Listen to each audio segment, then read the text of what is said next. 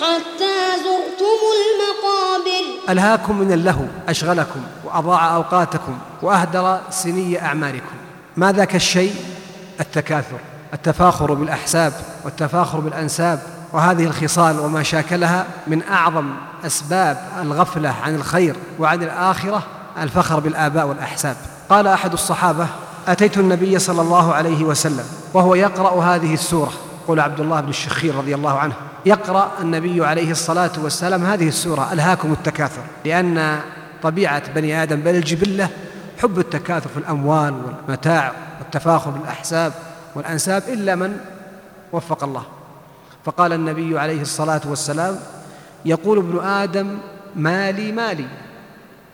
وهل لك يا ابن آدم إلا ما أكلت فأفنيت ولبست فأبليت فمهما تكثر الإنسان من جمع المال والتفاخر فإن عمره محدود وأكل وإن أكله محدود وهذا المال الذي جمعه فيه أمران إن كان على غير طاعة. الأول أنه حجة عليه والثاني لن يستفيد منه. جمع في الدنيا لمن بعده.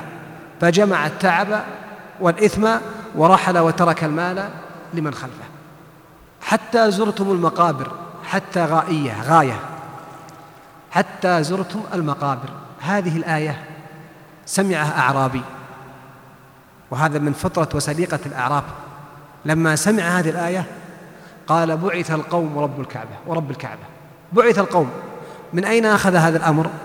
قال الزائر ليس مقيما سينصرف بعد زيارته. فإذا زاروا المقابر فإنهم منصرفون لما بعدها. وكان بعض أهل العلم. إذا سمع هذه الآية قال المقابر دهاليز الآخرة. يعني الدهليز قد تكون كلمة غير عربية. الدهليز هو المدخل مقدمة البيت. ثم من بعده تلج إلى البيت.